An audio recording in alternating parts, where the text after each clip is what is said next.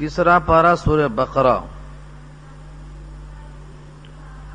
268 number کی آیت تک مضمون گزشتہ ہوا تھا۔ مال کی مذمت نہیں کہہ سکتے، البتہ مال سے محبت زیادہ، اتنی زیادہ کہ خدا کا حکم ٹوٹ جائے، اس کی مذمت۔ مال کی محبت فطری ہے۔ ان تمام آیتوں میں مختلف زاویے سے مال پر بحث کی جا رہی ہے۔ اس سے پہلی آیت کا مضمون یہ تھا کہ اگر تمہارا حق کسی پر باقی ہو اور تم کو اس حق کی ادائیگی میں ایسا مال دے جو ردی ہے تو تم قبول نہیں کرو گے، تو پھر اللہ کا حق ادا کرتے ہوئے ایسا ردی مال کیوں دیتے ہو؟ اللہ بھی قبول نہیں کرے گا۔ تم اپنا حق پورا کرنے کے لیے بہترین مال چاہتے ہو تو اللہ کا حق ادا کرنے کے لیے بہترین مال نکالنا چاہیے۔ یہ مضمون تھا گزشتہ آیات کا۔ لیکن ایک فطری وسوسہ آتا ہے، جب مال نکالنے کی نوبت آتی ہے تو مال خرچ ہو جائے گا، مال ختم ہو جائے گا، اور مال جانے کے بعد فقر و فاقہ آ جائے گا، یہ دل میں خیال پیدا ہوتا ہے، وسوسہ اس کو کہتے ہیں۔ اللہ نے فرمایا الشیطان یعیدکم الفقر، شیطان تم کو وعدہ دیتا ہے فقر کا، یعنی اگر مال خرچ کرو گے فقیر ہو جاؤ گے، اور مال تمہارے ہاتھ سے نکل جائے گا، تمہاری تمام حاجتیں کیسے پوری ہوں گی؟ یہ دل میں جو خیال آتا ہے یہ شیطان کا وعدہ ہے۔ یہاں سے وصول یہ بنتا ہے، حکم الہی کی تعمیل میں جب بھی خیال آئے، اگر تائید میں آتا ہے تو الہام ربانی ہے، اور حکم الہی کے خلاف دل میں خیال پیدا ہوتا ہے تو شیطانی ہے۔ ابراہیم علیہ السلام نے خواب دیکھا بیٹے کو ذبح کر رہے ہیں، شیطان آ کے پہنچ گیا، بیٹے کو ذبح کرتے ہو، دنیا میں آج تک کوئی ایسا کیا؟ یہ کون دل میں خیال ڈالتا ہے؟ شیطان ڈالتا ہے، کنکری مار کر بھگانا پڑا اس کو۔ تو برا خیال دل میں آئے تو شیطان کا ہوتا ہے، اور عمدہ خیال آئے تو رحمان کا ہوتا ہے۔ شیطانی اور رحمانی دونوں خیال میں فرق کرنے کے لیے فطرت سلیم ہونا پڑتا۔ فرمایا الشیطان یعدکم الفقر، شیطان تم کو وعدہ دیتا ہے کہ فقیر ہو جاؤ گے، یعنی کہتا ہے مال خرچہ نہ کرو، بخل سکھاتا ہے۔ وَيَأْمُرُكُمْ بِالْفَحْشَاءِ، اور تم کو حکم دیتا ہے بے حیائی کا، یعنی مال کو غلط کاموں پر خرچ کرو، بے حیائی میں، ننگے پن میں، عریانیت میں، بے حجابی میں، اور اپنے مختلف زاویے سے اس کو برائی سکھاتا ہے۔ وَاللَّهُ يَعِدُكُمْ مَغْفِرَةً مِّنْهُ وَفَضْلًا، اور اللہ تم کو وعدہ دیتا ہے اپنی طرف سے مغفرت کا اور فضل کا۔ فضل کے معنی زیادتی کا، تم جتنے کے مستحق ہو اس سے زیادہ ملے گا، اس کو سمجھو اچھی طرح، فضل کسے کہتے ہیں۔ ایک ہوتا ہے عدل اور ایک ہوتا ہے فضل۔ اگر عدل پر اللہ آ جائیں تو نجات کسی کی نہیں ہوگی، جب تک اللہ کا فضل نہ ہو جائے تب تک نجات نہیں ہو سکتی۔ وہ روایت تازہ کر لو، تم میں سے کوئی اپنے عمل کے بلبوتے پر جنت میں نہیں جا سکتا۔ صحابہ کرام نے پوچھا کہ اللہ کے رسول کیا آپ بھی؟ فرمایا ہاں میں بھی۔ پھر داہنا ہاتھ سر پہ رکھا اور فرمایا الا ان یتغمدنی اللہ برحمت واسعہ، مگر یہ کہ مجھ کو اللہ نے اپنی رحمت میں ڈھانپ لیا ہے۔ کیا ہے؟ عمل کے برابر صلہ ملا تو یہ عدل ہے، جنت سے باہر رہ جائیں گے ہم سب، اور جب اللہ اس کے ساتھ اپنا فضل ملائیں گے تو ہر بندہ جنت کا حقدار بن جائے گا، کیونکہ جنت کے اندر جانے کے لیے جو چاہیے ہمارا عمل اتنا اچھا نہیں ہے۔ حساب دینا پڑے گا جب، تب معلوم ہوگا۔ ایک طویل قصہ ہے، آپ کو یاد بھی ہوگا، اب تو مجھے یاد نہیں آتا کہ میں نے کیا سنا دیا اور کیا نہیں سنایا۔ ایک صاحب کو بڑا غرور تھا میں توحید پرست ہوں موحد ہوں، اللہ کے پاس پہنچے، اللہ نے کہا حساب دیتے، پہلے حساب مت دو، پہلے تفریح کر کے آ جاؤ، فرشتوں کو حکم دیا گھما کے لاؤ، سیر کراؤ، وہاں گئے تو پیاس لگی، کہا پانی، پانی کی طرف ہوئی، فرشتوں نے کہا دنیا نہیں ہے، مانگتے گئے پیتے گئے، یہ آخرت ہے، یہاں کوئی چیز نہیں ملتی ہے بنا پیسوں کے، سعودیہ گئے معلوم ہوتا روپیہ نہیں چلتا، وہاں ریال چلتا، یہ سکہ وہاں نہیں چلتا، فرشتوں نے کہا پانی نہیں ملتا یہاں، پانی تو خریدنا پڑتا، اور سکہ یہاں وہ چلتا ہے جو آپ کے پاس ہے، یعنی ثواب کا سکہ۔ اس نے کہا ٹھیک ہے پیاس بہت لگ رہی ہے، کتنا چاہیے؟ کہا آدھی نیکی دے دو، کہا ٹھیک ہے میرے پاس بہت ہے، آدھی گئی تو آدھی تو بچتی، آدھی نیکی دے دیا اور ایک گلاس پانی پی لیا، فرشتہ واپس لے کر آیا، اللہ نے پوچھا حساب دینا ہے، اب ایک گلاس میں آدھی زندگی کی نیکی سب تم نے دے دیا، اور دوسرے گلاس میں آدھی دے دیا، باقی جو کھاتے رہے پیتے رہے وہ کہاں گیا، اس کا حساب بھی دو۔ اب بندے کو یقین ہو گیا کہ عمل کے بلبوتے پر جنت نہیں ملنے والی ہے، وہ تو صرف اللہ کے فضل و کرم سے ملنے والی ہے، ہاں عمل اور ایمان ذریعہ بنتا ہے اس کی رحمت کو کھینچنے کے لیے، ایمان اور عمل ذریعہ بنتا ہے اس کی رحمت کو کھینچنے کے لیے۔ اس کے بعد اللہ نے کہا دو گلاس میں تم نے پوری نیکی دے دی، اور پھر توحید کا غرہ ہے، مگر توحید بھی ہے نہیں ہے۔ ایک رات تمہارے پیٹ میں درد ہوا تھا، اذکر لیلۃ اللبن، دودھ والی رات یاد آئی، رات میں درد ہوا تو تم نے کہا تھا وہ شام میں دودھ پی لیا تھا اس سے درد ہو رہا ہے، یہ خیال نہیں آیا کہ دودھ میں درد پیدا کرنے کی طاقت نہیں ہے، دودھ سے درد نہیں آیا تھا، یہ خدا کے حکم سے درد آیا تھا، یہ ہے توحید، شفا اللہ کے حکم سے، بیماری اللہ کے حکم سے، تمہاری نگاہ میں دودھ پر آیا، دودھ سے ہوا سب کچھ، یہ توحید نہیں ہے، توحید تو بگڑ گئی یہاں۔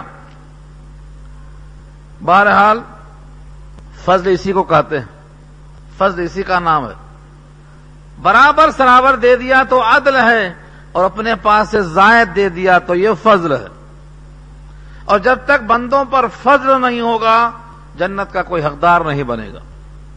ہمارے بعض صوفیہ کہتے ہیں بندہ عامل ہو اور شیخ کامل ہو اور فضل خدا شامل ہو تب اللہ حاصل ہو اور جنت کا گھر میں اثر ہو، اس کے بغیر نہیں حاصل ہوتا۔ تو فضل کیا ہے؟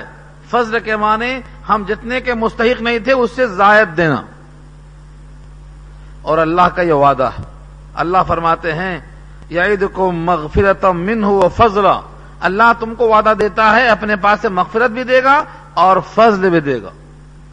مغفرت کا مطلب گناہ معاف، گناہ معاف ہو گئے، دروازے پہ کھڑے ہیں، نہیں اب فضل ہوگا، اندر بلایا جائے گا آپ کو۔ فضل کے ساتھ ایک اور لفظ یاد رکھ لو، وہ ہے زیادتی، اردو میں استعمال ہوتی ہے، اس کو عربی میں کہتے ہیں زائدہ اور زیادہ۔ سورہ یونس میں اللہ نے ارشاد فرمایا للذین احسنوا الحسنی وزیادہ، للذین احسنوا الحسنی، الحسنی خبر ہے، جنہوں نے نیک کام کیا ان کے لیے حسنہ ہے یعنی جنت ہے، وہ زیادہ اور میرا دیدار ہے۔ اللہ کا دیدار کیا ہے؟ یہ زیادہ ہے۔ جنت کی تمام نعمتیں حاصل ہونے کے بعد جب بندہ اللہ کو دیکھے گا تو ہر نعمت ہیچ نظر آئے گی، یہ ہے زیادہ۔ تو اللہ نے وعدہ کیا ہے مغفرت کا، وعدہ کیا ہے فضل کا، وعدہ کیا ہے زیادہ کا، واللہ واسع علیم۔ یہ خیال نہ کرو کہ اتنے لوگوں کو واسعت کہاں سے دیں گے، اتنے لوگوں کو کہاں سے دیں گے، واسع وسعت والے ہیں، علیم خوب جانتے ہیں کہ اس کا مستحق کون ہے۔ یؤتی الحکمت من یشاء ومن یؤت الحکمت فقد اوتی خیرا کثیرا وما يذكر الا اولو الالباب. اس آیت میں ایک لفظ ہے جو بار بار استعمال ہوا ہے، حکمت. حکمت میں ہا کاف میم تا، چار حرف ہے. قرآن کریم میں حکمت کثرت سے استعمال ہوا ہے. حکمت ہے کیا شے؟ حکمت کی تعریف میں 20 قول ہیں، 1 2 3 نہیں، 20. اور وہ 20 کے 20 متضاد نہیں ہیں کہ باہم بڑا فرق ہو، ایک ہی بات ہے، الفاظ مختلف ہیں، لباس مختلف ہے. اور آپ کو یہ بھی معلوم ہوگا کہ دنیا میں جب تمام انبیاء تشریف لائے اور ابراہیم علیہ السلام نے اپنی نسل میں سے ایک نبی کو بھیجنے کی درخواست کی تو ان صفتوں کو پیش کیا کہ وہ نبی ایسا ہو ایسا ہو ایسا ہو. ان میں ایک لفظ ہے یعلمہم الکتاب والحکمت ویزکیہم، وہ لوگوں کو تعلیم کتاب بھی کرتا ہو، تزکیہ قلب بھی کرتا ہو اور حکمت سکھاتا ہو. تو نبی کی باتیں جو نبی سکھاتے تھے وہ حکمت ہے. جو پڑھتے تھے کہتے تھے یہ اللہ کا کلام ہے، یہ تو قرآن ہوا، اور کہتے تھے اللہ یوں فرماتا ہے، الفاظ آپ کے ہیں تو حدیث قدسی ہے. اور آپ کسی بات کو نقل کریں اپنی زبان سے تو وہ عام حدیث ہے.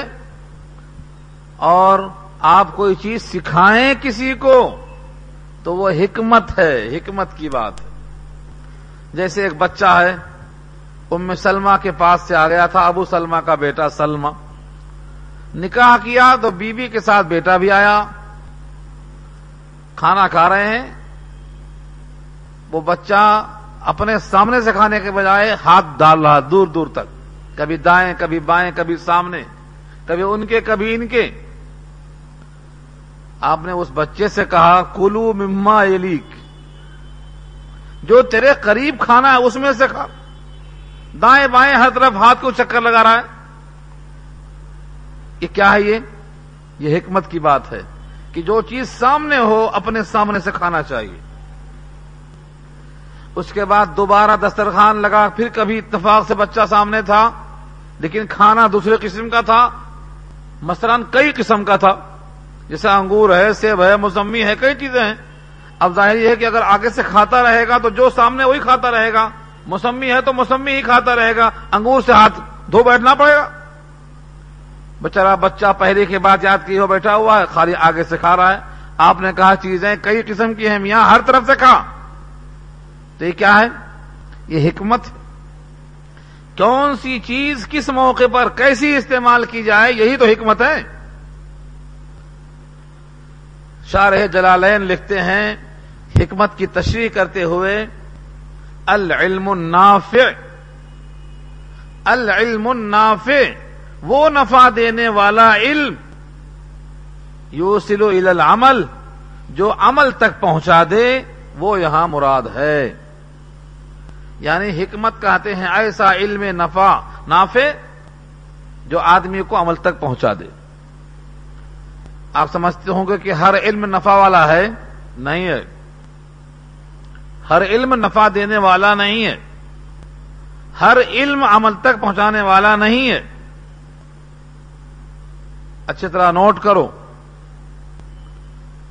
اقبال نے کہا تھا نا، تعلیم تیرے جوہر باطن کو کھا گئی، آب حیات پی کے تجھے موت آ گئی. یہ تعلیم کون سی تھی؟ یہ تعلیم جو باطن کو کھوکھلا کر کے چلی گئی، وہ کون سی تعلیم تھی؟ ہر تعلیم سے آدمی نہیں بنتا ہے عمدہ، بعض تعلیم سے آدمی کھوکھلا بن جا رہا ہے. آج دیکھ لو، سب پڑھے لکھے لوگ ہیں، حال دیکھ لو ان کا کیسا ہے، اخلاص ہے ہی نہیں. نبی صلی اللہ علیہ وسلم اللہ سے دعا کرتے تھے، اللہم انا نسألک علما نافعا، اے اللہ ہم آپ سے مانگتے ہیں ایسا علم جو نفع دینے والا ہو. کیا اللہ کے حبیب کے پاس جو علم تھا وہ نافع نہیں تھا؟ یہ امت کی تعلیم کے لیے تھا، تاکہ امت کے لوگ علم نافع مانگیں. اس قسم کی تمام روایتوں کو لکھا ہے شارحین نے کہ تعلیم امت کے لیے ہیں. اللہم انا نسألک علما نافعا ورزقا واسعا وشفاء من کل داء. زمزم پینے کی دعا ہے یہ. تو علم نافع مانگتے تھے، یہ پازیٹو انداز ہے. اسی کو نبی نے منفی انداز سے مانگا ہے، نگیٹو انداز سے پیش کیا ہے. کیوں؟ اہم بات ہے یہ، کیونکہ علم اگر خراب آ گیا تو گمراہ کر دے گا، جہنم میں لے کے چلا جائے گا. کیا کہا؟ اے اللہ، ہم آپ سے چار باتوں کی پناہ مانگتے ہیں. اللہم انا نعوذ بک من الاربع، من علم لا ينفع ومن قلب لا يخشى ومن نفس لا تشبع ومن دعاء لا يستجاب لها. دعا کیا نبی صلی اللہ علیہ وسلم نے، اے اللہ ہم آپ سے چار باتوں کی پناہ مانگتے ہیں. پناہ آپ پناہ دیں گے تو پناہ ملے گی. من علم لا ينفع، ایسے علم سے آپ کی پناہ جو نفع نہ دے، یعنی عمل کی توفیق نہ دے، جنت تک نہ لے جائے، اس عمل سے ہم آپ کی پناہ چاہتے ہیں. من علم لا ينفع ومن قلب لا يخشى، اور ایسا قلب جو اللہ سے ڈرتا نہ ہو، ہم ایسے قلب سے آپ کی پناہ مانگتے ہیں. ومن نفس لا تشبع، اور ایسے نفس سے ہم اللہ کی پناہ مانگتے ہیں جو کبھی آسودہ ہی نہیں ہوتا. حل من مزید، جب بھی دیو اور لاؤ، حل من مزید صفت بن گئی ہے اس کی. تو ایسا نفس جو کبھی آسودہ نہیں ہوتا. ایک بیوی ہے، دوسری ہے، تیسری ہے، چوتھی. حق کسی کا ادا نہیں کر سکتا مگر حص میں کیا جا رہا ہے. مال ہے، کھانے کو بہت ہے، مگر پھر بھی اتنا دن رات لگا ہوا ہے کہ خدا کا فرض نہیں پورا کر سک رہا. تو ایسا نفس جو کبھی آسودہ نہ ہو. ومن دعاء، اور ایسی دعا لا یستجاب لہا، جو آپ کے ہاں مقبول نہ ہوتی ہو، ہم ایسی دعا سے آپ کی پناہ مانگتے ہیں. کیا سمجھے اس سے آپ؟ ہر علم نفع نہیں دیتا. علم نافع عمل کی توفیق دے کر جنت تک لے جاتا ہے، اس سے بندہ جنت میں پہنچتا ہے، اللہ اس سے راضی ہوتا ہے. تو علم نافع کس کی تشریح میں ہے؟ حکمت کی. حکمت کے معنی علم نافع جو نبی نے مانگا ہے، اور علم غیر نافع سے اللہ کی پناہ طلب کیا ہے. اللہ فرماتے ہیں یؤتی الحکمت من یشاء، اللہ تعالی حکمت دے دیتا ہے جس کو چاہے.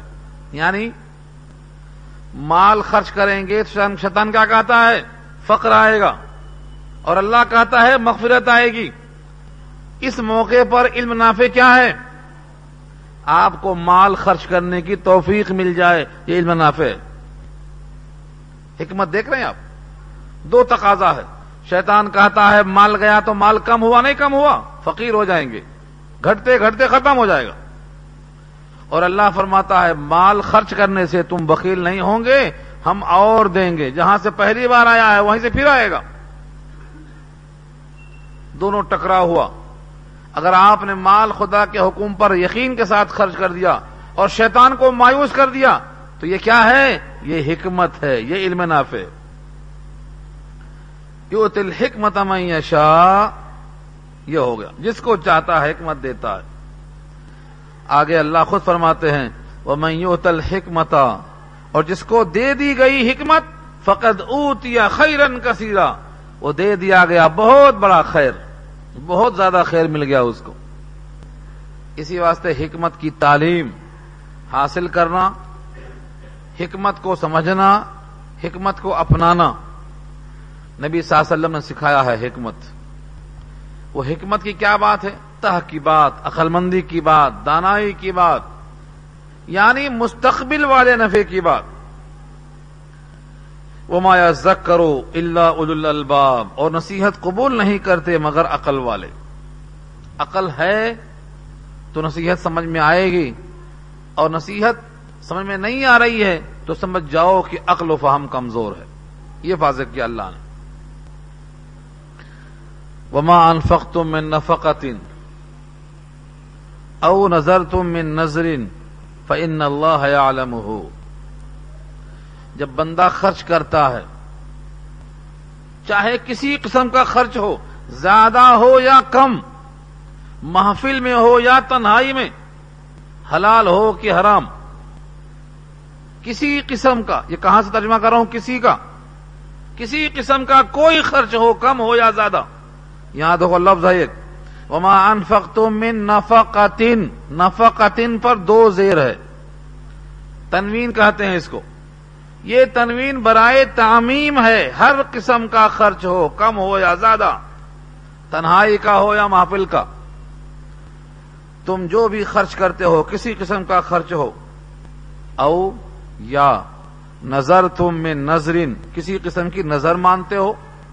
نظر کیا ہے؟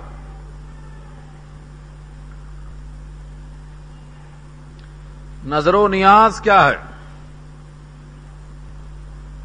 ایک بندہ اللہ سے دعا کرتا ہے، اے اللہ اگر میرا فلاں کام ہو گیا تو میں آپ کی خاطر 2 روزے رکھوں گا، اگر میرا فلاں کام ہو گیا تو میں آپ کے لیے 2 رکعت نماز پڑھوں گا، اگر میرا کام ہو گیا تو میں کسی یتیم بچے کی شادی کروں گا، اگر میرا فلاں کام ہو گیا تو کسی مستحق کو حج کراؤں گا، اگر میرا فلاں کام ہو گیا تو آپ کے کلام پاک کو اپنے بچے کے سینے میں حفظ کراؤں گا.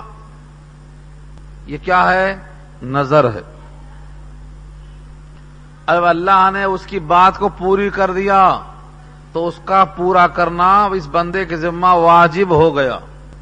مثلا کام ہو گیا تو روزہ منت مان لیا تھا، واجب ہے پورا کرنا، ایک شرط کے ساتھ کہ وہ منت گناہ کی نہ ہو.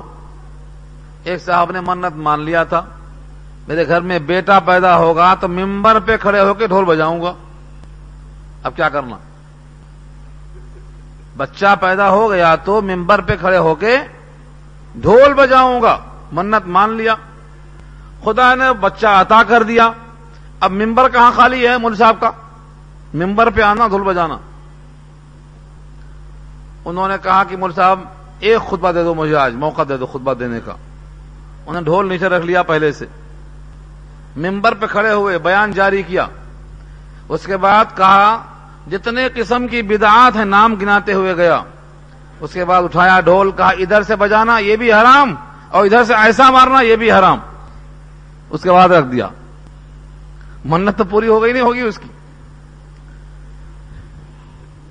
اللہ نے فرمایا ہے منت مانو، حق چیز کی مانو، غلط کی نہیں. عمر ابن خطاب رضی اللہ عنہ نے منت مانا. خانہ کعبہ کے اندر میں پہنچا تو میں 1 روزہ رکھوں گا، یا فلاں مقام پہ 2 رکعت نماز پڑھوں گا، یا فلاں کو خیرات دوں گا. نبی صلی اللہ علیہ وسلم نے فرمایا کہ اپنی نظر پوری کر لے. یعنی نظر ماننے میں اگر گناہ نہیں ہے، شریعت مانے نہیں ہے، نظر پوری کر لے. لیکن شریعت مانے ہے تو نظر نہیں پوری کرنا. کیا کرنا پھر؟ اس کو کفارہ دے دینا. یوں کہہ لیا اگر میرے بیٹا پیدا ہو گیا تو میں نماز چھوڑ دوں گا، کوئی نظر ہے؟ یہ ترک تعلق ہے خدا سے، بیزار کیا ہے اسلام سے، اللہ سے. تو معصیت میں نظر نہیں جائز ہے. پہلی شرط ہے معصیت، نظر نہیں. نظر نیک کاموں میں جائز ہے. اگر بندہ نظر کو پوری کرنے میں کوتاہی کرے گا تو مواخذہ ہوگا، واجب ہے پورا کرنا. لیکن ایک حدیث سناتا ہوں آپ کو، سمجھ میں آ جائے گا نظر سے کیا ہوتا. مشکات میں روایت ہے، فرمایا اللہ تعالی نظر کے ذریعے سے بخیل کے جیب سے مال خرچہ کر دیتے ہیں، ہوتا وہی ہے جو پہلے سے لکھا ہوتا ہے. پہلے سے جو لکھا ہوتا ہے وہی ہوتا ہے، صرف یہ ہوتا ہے کہ بخیل کے جیب سے مال خرچ کروا کر غریبوں کو فائدہ دینا مقصود ہوتا ہے. یہ روایت ہے. مطلب کیا ہوا؟ نظر ماننے سے تقدیر بدلتی نہیں، نظر میں جو ہے وہی ہے. صرف ایک ہوتا ہے کہ یہ بخیل آدمی ہے اور خرچہ نہیں کرتا ہے.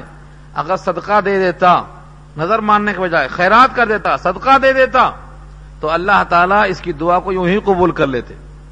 کیونکہ حدیث میں آتا ہے صدقہ بلاؤں کو دور کر دیتا ہے. صدقۃ تطفئ غضب الرب، غضب ٹھنڈا ہو جاتا، دعا قبول ہو جاتی. تو بخیل کی جیب سے مال نکلتا ہے، اللہ فرماتے ہیں تم جو بھی خرچ کرتے ہو یا نظر مانتے ہو کسی قسم کی کوئی نظر ہو اللہ اس کو جانتا ہے، فإن اللہ يعلمه، اللہ اس کو جانتا ہے، وما للظالمین من انصار، اور نہیں ہے ظالمین کے واسطے کوئی مدد کرنے والا۔ نظر و نیاز پر اتنی بات کافی ہے، خلاصہ اس کا پھر عرض کر دیتا ہوں۔ نظر اللہ کے لیے ہو، شریعت مانے نہ ہو تو وہ جائز ہے، نظر غیر اللہ کے لیے ہو یا شریعت مانے ہو تو وہ حرام ہے۔ خلاصہ ہے یہ دو باتوں، ان تبدوا الصدقات فنعما ہی، اصل تو یہاں سے شروع کرنا ہے تو یہ ادا کیا ہوں۔ ان تبدوا الصدقات، اگر تم ظاہر کر دو صدقہ، صدقے کی جمع صدقات، مطلب دکھا کر دو، فنعما ہی، تو کیا اچھی بات ہے، کوئی خرابی نہیں ہے اس میں۔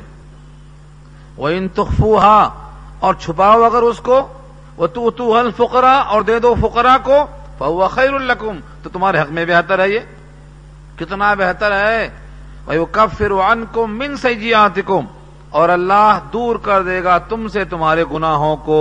دیکھ لیے واضح ہو گیا، نظر ماننے کی حاجت ہی نہیں ہے، تم صدقہ دو، فقیروں تک پہنچاؤ، اللہ تمہارے گناہوں کو تم سے خود دور کر دے گا۔ وَاللَّهُ بِمَا تَعْمَلُونَ خَبِيرٌ، اور اللہ جو کچھ تم کرتے ہو خبر رکھتا ہے۔ اتنا ہی یقین آ گیا تو بہت بڑی بات ہے، ہم جو کچھ کرتے ہیں وہ خبر رکھتا ہے، ہمارے اعمال کو دیکھتا ہے، ہم کم خرچ کریں زیادہ خرچ کریں وہ ہمارے خرچ کو دیکھتا ہے۔ لیس علیک ھداھم، تسلی ہے، یہ آپ کے ذمہ نہیں ہے ان کافروں کو راستے پر لانا۔ یہ کہنے کی ضرورت کیوں پیش آئی؟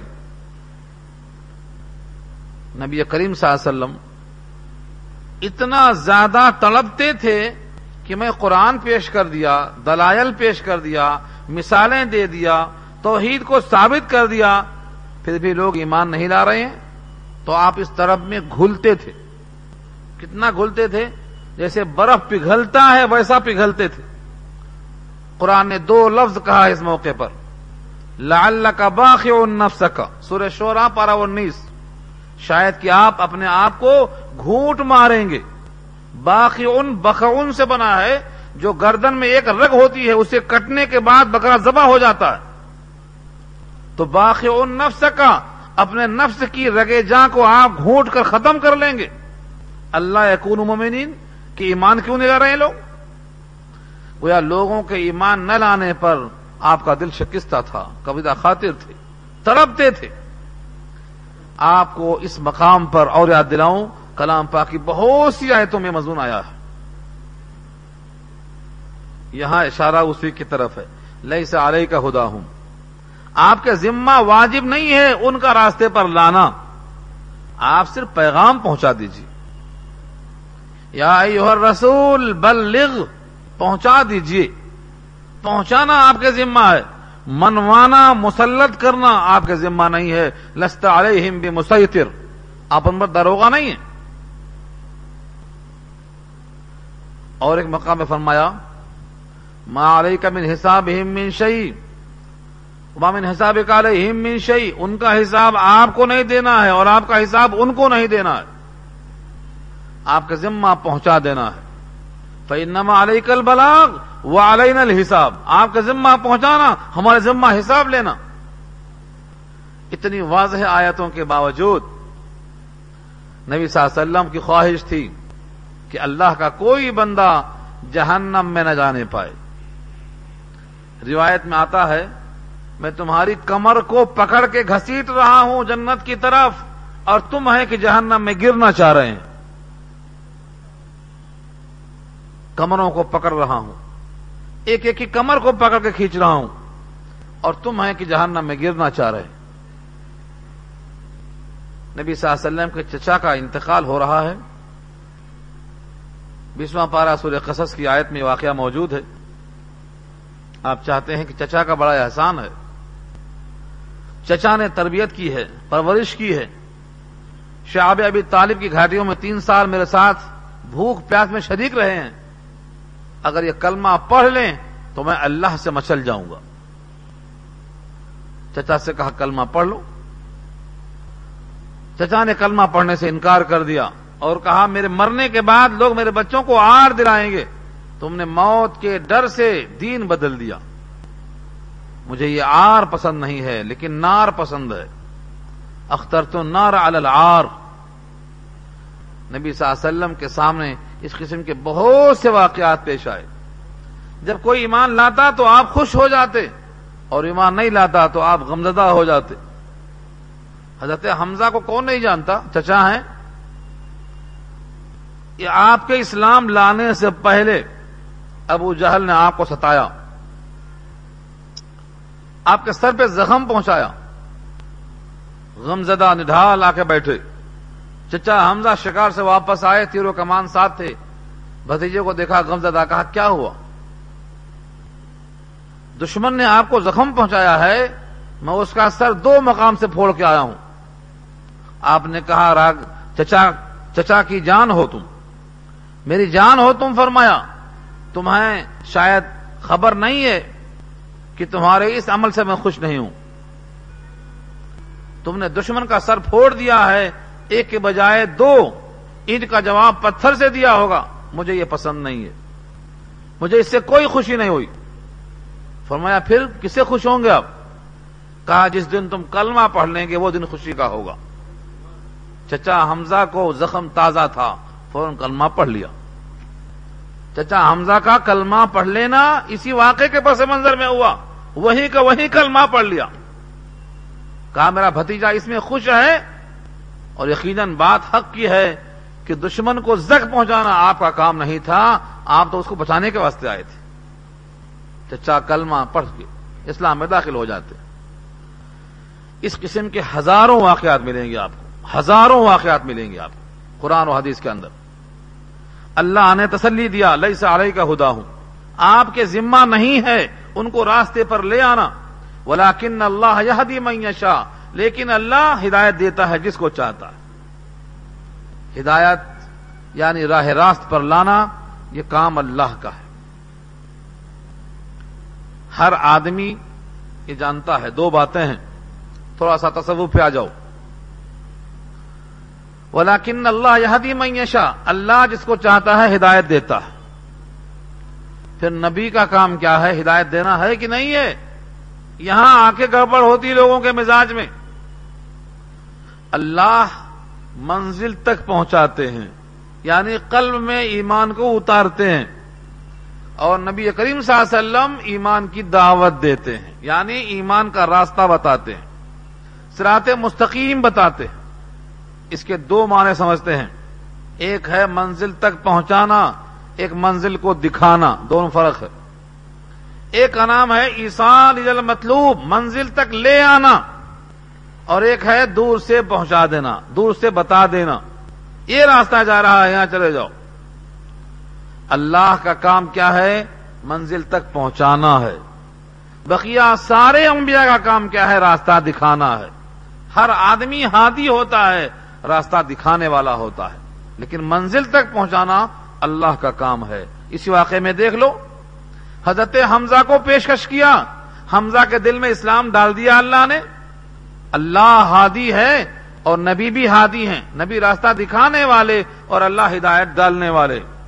یہی نبی صلی اللہ علیہ وسلم جب پیش کرتے ہیں اسلام کو ابو جہل کے پاس، تو وہاں بھی آپ ہادی ہیں، لیکن اللہ نے اسلام دل میں نہیں ڈالا، محروم رہ گئے۔ ابو طالب کو نبی نے دکھایا راستہ، لیکن دل میں اللہ نے اسلام نہیں ڈالا۔ تو راستے دکھانا، راستوں کو پیش کرنا، یہ کام انبیاء کا ہے، لیکن دل میں اسلام ڈال دینا، راستے تک پہنچا دینا، منزل پر لے آنا، گھر میں اتار دینا، یہ کام اللہ کا ہے۔ یہاں وہ اشارہ ہے، ولیکن اللہ یہدی من یشاء۔ ہم اور آپ محنت کرتے ہیں، کوئی بندہ اسلام میں آیا، کوئی نہیں آیا، آیا تو منزل تک پہنچ گیا، اللہ نے گویا پہنچایا۔ وما تنفقوا من خیر فلانفسکم، اور تم جو خرچ کرتے ہو تمہارے ہی فائدے کے لیے ہے، ہم تمہیں سے تمہارے لیے مانگتے ہیں، ہم اپنے لیے کچھ نہیں مانگتے ہیں، تمہیں سے تمہارے لیے مانگتے ہیں. یہ اگر جملہ کسی کو سمجھ میں آ گیا تو ساری کائنات خرچ کر دے گا, اسے غم نہیں ہوگا. ایک آدمی کہتا ہے میرے دل کا آپریشن ہونا ہے, کتنا خرچہ ہے, 5 لاکھ. وہ 5 لاکھ دے دیتا ہے, اسے غم نہیں ہوتا. کیوں دیتا ہے؟ کیونکہ یہ 5 لاکھ تمہارے لیے خرچ ہوا, تمہاری جان بچانے کے واسطے خرچ ہوا, قبول. ایک آدمی کا اغوا کر لیا گیا, لوگوں نے کہا 5-10 دو تو بچے گی جان ورنہ مار دیں گے. اس نے کہا جان بچانا ہم ہے, 10 لاکھ دے گا. کیوں؟ اپنے اوپر خرچ ہو رہا. اللہ فرماتے ہیں تم جو دنیا میں خرچ کرو گے اللہ کے راستے میں, تم سمجھتے ہو میں نے چچا پہ خرچ کیا, بھتیجے پہ خرچ کیا, مولوی صاحب پہ خرچ کیا, امام صاحب پہ, موذن صاحب پہ خرچ کیا اور مسجد پہ خرچ کیا. تم کو سمجھ میں کیوں نہیں آتا ہے کہ تم نے اپنے اوپر خرچ کیا؟ یہی سمجھ میں نہیں آتا. فرمایا وما تنفقوا من خیر فلی انفسکم, تمہاری ذات کے لیے. تم نے 1 روپیہ دیا تمہاری ذات کے لیے, تم نے 1 لاکھ دیا تمہاری ذات کے لیے. آج مسلمانوں کو یہی بات سمجھ میں نہیں آتی ہے. وہ جب اپنا گھر بنائے گا دنیا میں تو 25 لاکھ خرچ کرے گا. کیوں؟ کہے گا یہ میری ذات کے لیے ہے, میرے بچوں کے لیے ہے. لیکن جو اس کی ذات کے لیے تنہا ہے, خالص اس کے لیے ہے, نہ بچوں کا دخل نہ بیوی کا دخل, اس میں 54-58 روپیہ ڈالتا ہے, اپنی ذات کے لیے ہے. یہ سمجھ میں نہیں آ رہا ہے, یہ سمجھایا جا رہا ہے یہاں پر. کو یقین تھا کہ یہ باغ وہاں منتقل ہو جائے گا, یہاں کا باغ دے دیا اور وہاں کا باغ حاصل کر لیا. اللہ کی شان ہے یہ. بندے کو یقین جب تک نہیں آئے گا کہ میں جو کچھ یہاں خرچ کرتا ہوں یہ میری اپنی ذات کے لیے ہے, تب تک اسے خرچ کرنا نہیں آئے گا. اور یہ کیوں یقین نہیں آ رہا ہے؟ کیونکہ وہ نظر نہیں آتا. نظر پہ یقین ہے, کان پہ یقین ہے, اور اپنے ہی جسم کے اعضاء پر یقین ہے. لیکن اللہ فرماتے ہیں تمہاری آنکھ ایک دن نہیں دیکھے گی, تمہارا کان ایک دن نہیں سنے گا, تمہارا قلب ایک دن نہیں چلے گا, لیکن اس دن ہماری آنکھ تم کو دیکھے گی اور ہمارا کان تم کو سنے گا اور ہمارا دل تم کو چاہے گا. جب آدمی بوڑھا ہو جاتا ہے تو اس کے کان اور اس کے آنکھ سب جواب دے بیٹھتے ہیں. فخانتاہما السمع والبصر, آنکھیں بھی خیانت کرتی ہیں. اب دیکھتا ہے, گھورتا ہے, پہچان نہیں سکتا ہے, کچھ کا کچھ دیکھ رہا ہے. تو آنکھیں غلط دیکھ سکتی ہیں. جو 80 سال کے بعد غلط دیکھنے والی ہیں وہ آج بھی غلط دیکھ سکتی ہیں, لیکن رب کریم کا جو یقین دلانا ہے یہ کبھی بھی غلط نہیں ہو سکتا ہے. اس لیے یقین کے ساتھ کہو کہ 2 کروڑ تم خرچ کرتے ہو تمہارے ذات کے لیے ہے. ہاں ایک شرط لگایا اللہ نے, وما تنفقون الا ابتغاء وجه اللہ, اور نہیں خرچ کرتے ہو تم مگر خوشنودی چاہتے ہوئے اللہ کے ذات کی. یہ شرط ہے, الا ابتغاء وجه اللہ. وجه اللہ کے معنی اللہ کی رضا, اللہ کی ذات, اللہ کی خوشنودی. اگر تمہارا خرچ ہے اس لیے تو تمہیں فائدہ دے گا, اور اگر تمہارا خرچ رضا الہی کے واسطے نہیں دکھاوے کے واسطے ہے تو چکنے پتھر کی فصل کی طرح اڑ جائے گا, جو گزشتہ آ چکا ہے. وما تنفقوا من خیر یوفا الیکم. یوفا کے معنی آتے ہیں وفا, یوفی, یوفن کے معنی پورا پورا بھرپور دینا. جو کچھ تم خرچ کرو گے بھلائی میں سے یوفا الیکم, تم کو پورا پورا دیا جائے گا. وانتم لا تظلمون, اور تم ظلم نہیں کیے جاؤ گے. تم نے دیا تھا 1000 اور یہاں مل رہا ہے 100, ایسا نہیں ہوگا. تمہارے پائی پائی کا حساب ہوگا. حدیث میں آتا ہے جب بندہ 1 کھجور خیرات کرتا ہے تو رب کریم اپنی ہتھیلی میں لے کر اس کو بڑا کرتے ہیں. جیسے تم اپنے بچڑے کو پالتے ہو, عورت بچے کو پالتی ہے, اور باپ اپنے اولاد کو پالتا ہے, اس 1 کھجور صدقہ کو اللہ بڑھاتے ہیں یہاں تک کہ وہ قیامت میں تولا جائے گا تو 1 وحد کا پہاڑ بن کر ثابت ہوگا.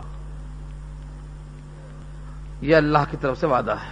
وانتم لا تظلمون، تم ظلم نہیں کیا جاؤ گے، تمہارا حساب کتاب دکھایا جائے اور اس میں کمی پیش آ جائے نہیں۔ یہ تو شاعروں کا انداز ہے، غالب مجھے بھولتے نہیں ایسے موقع پر، مارے جاتے ہیں فرشتوں کے لکھے سے بھیجا آدمی کوئی ہمارا دم تحریر بھی تھا، سوال کیا انہوں نے، لیکن اللہ کا وعدہ ہے وانتم لا تظلمون، تم ظلم نہیں کیے جاؤ گے، تمہارا ایک عمل بھی گم نہیں ملے گا نام اعمال میں سے۔ دلیل پیش کر دوں اس کی تاکہ آپ کو شبہ ختم ہو جائے۔ تظلمون لا تظلمون، ظلم نہیں کیے جاؤ گے، کیا کیا ملے گا نام اعمال میں؟ اللہ فرماتے ہیں قرآن کریم کے اندر وَنَزَعُ الْمَوَازِينَ الْقِسْطَ لِيَوْمِ الْقِيَامَةِ فَلَا تُظْلَمُ نَفْسٌ شَيْئًا وَإِنْ كَانَ مِثْقَالَ حَبَّةٍ مِّنْ خَرْدَلٍ أَتَيْنَا بِهَا وَكَفَى بِنَا حَاسِبِينَ۔ اور مقام پہ فرمایا کہ جب نامہ اعمال کھولے جائیں گے اور لوگوں کا نامہ اعمال ان کے سامنے پیش کیا جائے گا، وَوَجَدُوا مَا عَمِلُوا حَاضِرًا، جو انہوں نے عمل کیا تھا سب کو حاضر پائیں گے، وَلَا يَظْلِمُ رَبُّكَ أَحَدًا، اور آپ کا رب کسی پر ظلم نہیں کرے گا، کسی کا کوئی عمل وہاں غیر حاضر نہیں ملے گا۔ وَوَجَدُوا مَا عَمِلُوا حَاضِرًا، آپ کا عمل حاضر۔ اس یقین کے ساتھ چلو کہ پاؤں کی چال حاضر ہے، پکڑو ہاتھ کی پکڑ حاضر ہے، آنکھ سے دیکھو کہ آنکھ کی دیکھنے کی کیفیت حاضر ہے، وَوَجَدُوا مَا عَمِلُوا حَاضِرًا۔ وہ بندہ کیا کہے گا جب نام اعمال ہاتھ میں آئے گا؟ کہے گا مَا لِهَذَا الْكِتَابِ، کیا ہو گیا اس کتابچے کو، لَا يُغَادِرُ صَغِيرَةً وَلَا كَبِيرَةً إِلَّا أَحْصَاهَا وَوَجَدُوا مَا عَمِلُوا حَاضِرًا، نہ صغیرہ گناہ چھوڑا نہ کبیرہ گناہ چھوڑا، صاف درج ہیں اس کے اندر۔ تو جب درج ہیں تو ان کے لوازمات بھی پورے ہوں گے، پورا صلہ ملے گا۔ اب یہاں سے ایک اصول پیش کیا ہے، لِلْفُقَرَاءِ الَّذِينَ اُحْصِرُوا فِي سَبِيلِ اللَّهِ لَا يَسْتَطِيعُونَ ضَرْبًا فِي الْأَرْضِ يَحْسَبُهُمُ الْجَاهِلُ وَأَغْنِيَاءُ مِنَ التَّعَفُّفِ تَعْرِفُهُم بِسِيمَاهُمْ لا يسألون الناس إلحافا وما تنفقوا من خير فإن الله به عليم۔ اس آیت کو سمجھو، آج اس کی بہت سخت ضرورت ہے عمل کے اعتبار سے، ہر آیت کی ضرورت ہے، لیکن بعض پر حالات کے لحاظ سے تقاضا بڑھ جاتا ہے۔ کچھ فقراء ہیں، للفقراء فقیر کے جمع فقراء، مسکین کے جمع مساکین۔ اس بحث میں پڑھنا فضول ہے کہ مسکین کون ہے فقیر کون ہے، جس کے پاس کچھ نہ ہو وہ فقیر ہے، جس کے پاس ایک دن کا گزارا ہو وہ مسکین ہے۔ بعد میں اس کا الٹا بھی کہا ہے، خلاصہ یہ کہ جو محتاج ہے مسکین ہے فقیر ہے۔ اور احصروا فی سبیل اللہ، اللہ کے راستے میں محاصرہ کر لیا گیا ہے، انہیں گھیر دیا گیا ہے، مقید کر دیا گیا ہے، ایسا مقید ہے لا يستطيعون ضربا في الارض، زمین میں چلنے پھرنے کی سکت نہیں رکھتے، کہیں جا کے کاروبار کریں گے، بزنس کریں گے، آئیں گے جائیں گے، خریدیں گے فروخت کریں گے، لا يستطيعون، طاقت نہیں رکھتے۔ ضربا في الارض، ضربہ کا صلہ جب ارض آتا ہے تو سفر کرنا، ضربا في الارض زمین میں چلنا پھرنا۔ ضربہ کے ساتھ مثلاً آ جائے تو مثال بیان کرنا، ضربہ کے ساتھ فی الارض آ جائے تو زمین میں چلنا پھرنا سفر کرنا۔ تو فرمایا زمین میں چلنے پھرنے کی طاقت نہیں ہے، ایسے فقیر ہیں جو قید کیے گئے ہیں۔ یحسبهم الجاہل اغنیاء، ناواقف ان کو گمان کرتا ہے کہ یہ بہت مالدار ہیں، من التعفف، تعفف کی وجہ سے۔ تعفف کیا ہے؟ عفا کے معنی آتے ہیں رکنا، کس سے رکنا؟ سوال کرنے سے رکنا، مانگنے سے رکنا، کسی کا پاؤں چھونے سے رکنا، چمٹ کر نہیں مانگنا۔ بچتے ہیں وہ سوال کرنے سے، کیوں بچتے ہیں؟ جب حاجت ہے تو کیوں بچتے ہیں؟ اس لیے بچتے ہیں کہ اللہ نے کہا ہے مجھ سے مانگو، اللہ نے کہا ہے ادعونی استجب لکم، مانگو میں قبول کروں گا. اذا سالتا فسأل اللہ، مانگنا ہے تو اللہ سے مانگو. واذا استعنت فاستعن باللہ، مدد چاہنا ہے تو اللہ سے مدد چاہو. اور مانگنا ذلت ہے اگرچہ تیرا کوڑا زمین پر گر گیا ہو. کیا مفہوم ہے؟ وَإِن سَقَطَ صَوْتُكَ، تیرا کوڑا گر گیا ہے تو بھی مت مانگ. گھوڑے پر بیٹھ گیا ہے، پاؤں رکاب میں ہے، چلنے کو تیار ہے، کوڑا ہاتھ سے گر گیا، اب دل کیا چاہتا ہے؟ اٹھا دیتا کوئی تو اچھا تھا، کوئی ہے دائیں بائیں دیکھا اٹھا دے بھائی ذرا. فرمایا نہیں، تیرا کوڑا گر گیا ہے تو بھی سوال کرنا ذلت ہے، اتر کے لے. یہ ہے حدیث میں تعلیم نبی کی، اسی لیے سوال نہیں کرتا ہے. تو تعفف سے اغنیا سمجھ بیٹھے لوگ اس کو، مالدار سمجھ بیٹھے اس کو لوگ، کسی سے مانگتا ہی نہیں، اپنی حاجت کسی سے پیش کرتا ہی نہیں. تعرفہم بسیماہم، لیکن آپ غور سے اگر دیکھیں تو ان کو ان کی پیشانیوں سے پہچان لیں گے. فقر و فاقے کا اثر، چہرے میں پیلا پن، آنکھیں دھسی ہوئی نظر آ جائیں گی، کیونکہ فقر و فاقہ نظر آ جاتا ہے. اگر آپ غور سے دیکھیں گے تو فاقہ سمجھ میں آ جائے گا، لیکن وہ تعفف کی خاطر سوال نہیں کرتے. لا یسألون الناس الحافا، لوگوں سے چمٹ کر نہیں مانگتے، لوگوں سے لپٹ کر نہیں مانگتے. معلوم یہ ہوا اللہ ان بندوں کی تعریف فرماتے ہیں جو صرف اللہ سے مانگتے ہیں، غیر اللہ سے نہیں مانگتے ہیں. فقر کے باوجود، حاجت کے باوجود لوگ ان کے نہ مانگنے سے ان کو بہتر سمجھتے ہیں، حقیقت میں وہ فقر و فاقے کے ساتھ مجھے ہوئے. یہ کون لوگ ہیں، کن کا حال ہے؟ یہیں سے یہ بات معلوم ہوتی ہے صدقے سے قرضہ افضل ہے. یاد رہے گا وصول، یہی موقع ہے یاد کرنے کا. صدقہ دینے کے مقابلے میں قرضہ دینا افضل کہا ہے. کیوں کہا بھائی؟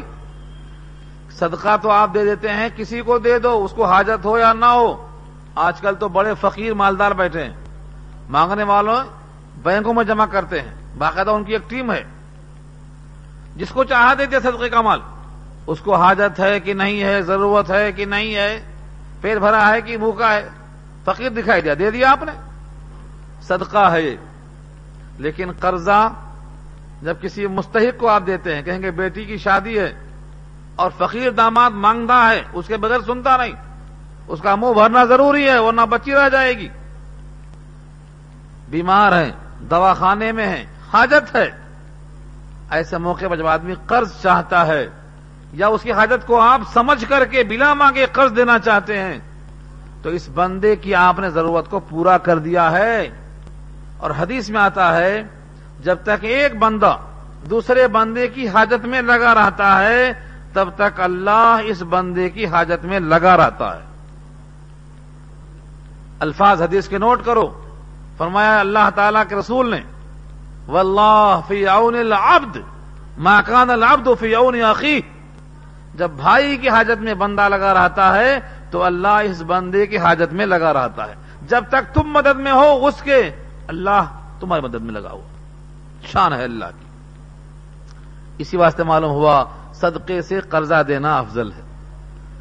قرضہ دے کر آپ صدقے کا بھی ثواب لے رہے ہیں اور ایک مومن کی خبرگیری کا ثواب لے رہے ہیں، اور اس پر احسان کر کے، اس کا ساتھ دے کر کے اللہ کی معیت کو اپنے ساتھ کھینچ لے رہے ہیں. اور جس کے ساتھ اللہ کی مدد ہو گئی اسے کون مغلوب کر سکتا ہے؟ اور چوتھی ایک وجہ اور عرض کرتا ہوں. نبی صلی اللہ علیہ وسلم کا ارشاد ہے جب کوئی بندہ کسی کو قرضہ دیتا ہے، اگر وہ مالدار ہے لیکن دینے کے موقف میں نہیں ہے تو اس کو مہلت دینا چاہیے، اور اگر وہ فقیر ہو گیا ہے، دینے کے موقف میں نہیں آ رہا ہے تو اس کو معاف کر دینا چاہیے. ہاں اگر ہے پھر بھی کرتا ہے ٹال مٹول، نہیں دیتا ہے تو یہ ظلم ہے. مطلب غنی یہ ظلم ہے یہ. اور فرمایا کہ جو بندہ بندے کو اس طرح حاجت میں معاف کرتا ہے، قیامت میں اللہ تعالیٰ اس بندے کو ایسا ہی معاف کریں گے. من سترہ سترہ اللہ، جس نے کسی بندے کی ستر پوشی کی، اس کی حاجتوں کو دے کر کے چھپایا، اللہ تعالیٰ بھی قیامت میں جب یہ حاجت مند ہوگا تو پردہ پوشی فرمائیں گے۔ یہ فرمایا وَمَا تُنْفِقُوا مِنْ خَيْرٍ فَإِنَّ اللَّهَ بِهِ عَلِيمٌ، اور جو کچھ تم خرچ کرو گے اللہ اس کو خوب جانتا ہے، اللہ کے پاس علم ہے، اسے خوب معلوم ہے۔ اس لیے اپنے نیتوں کو خالص کر لو اور صحیح مالوں میں خرچ کرو۔ اس کے بعد ایک مثال دے کے بتایا، ایک صحابی ہیں 40,000 روپیہ انہوں نے خرچ کیا۔ میں روپیہ اس واسطے کہہ رہا ہوں کہ آج روپیہ ہی پہچانتے لوگ، ورنہ اس زمانے میں درہم تھا، درہم تھا 40,000 درہم۔ انہوں نے کہا میں اس کو ایسا خرچ کروں کہ میرا رب راضی ہو جائے۔ کہا جو طریقے خرچ کرنے کے ہیں سب طریقہ اپناؤں گا، 10,000 دکھا کر دوں گا، 10,000 چھپا کر دوں گا، 10,000 دن میں دوں گا، 10,000 رات میں دوں گا۔ یہ کیوں ایسا کیا انہوں نے؟ پتہ نہیں اللہ کو چھپا کر دینا پسند ہے، پتہ نہیں اللہ کو دکھا کر دینا پسند ہے، پتہ نہیں دن کا عمل پسند ہے، پتہ نہیں رات کا عمل پسند ہے۔ اس ماحویت کے اندر غرق ہو گئے۔ سوچو ایسا قلب کس کا ہو سکتا ہے؟ یہ ہیں سیدنا ابو بکر صدیق رضی اللہ تعالیٰ عنہ۔ سیدنا صدیق اکبر آپ کا ہے پہلا نمبر، چوتھے کو جو پہلا کہتا ہے چوہے کا پہاڑا بھولا ہے۔ سیدنا صدیق اکبر آپ کا ہے پہلا نمبر۔ انہوں نے خرچ کیا 40,000 درہم، اور اس طلب میں کہ میرا مولا مجھ سے راضی ہو جائے، پتہ نہیں دن میں راضی ہوتا ہے کہ رات میں ہوتا ہے، چھپا کر ہوتا ہے۔ اللہ نے ان چاروں کو یہاں پیش کر دیا، الذین ينفقون اموالہم باللیل والنہار سرا وعلانیہ، چاروں کو کھول دیا اللہ نے۔ جو لوگ خرچ کرتے ہیں اپنے مال کو رات میں، دن میں، چھپا کر، دکھا کر، جیسا جیسا عمل کیا تھا یہاں اللہ نے نقل کر دیا ہے۔ فلہم اجرہم، تو ان کے لیے اجر ہے، عند ربہم، ان کے رب کے پاس، ولا خوف علیہم، ان پر کوئی خوف نہیں، ولا ہم یحزنون، نہ وہ غمگین ہوں گے۔ دیکھیے جو رضا چاہتا ہے رضا اس کو مل جاتی ہے، جو رضا نہیں چاہتا ہے رضا اس کو نہیں ملتی ہے۔ طلب صحابہ کرام کی ایک محفل کا ایک واقعہ یاد آیا مجھے، عجیب و غریب محفل تھی، گلدستہ رحمت ہے، سب نے اپنی اپنی پسند کو ظاہر کیا۔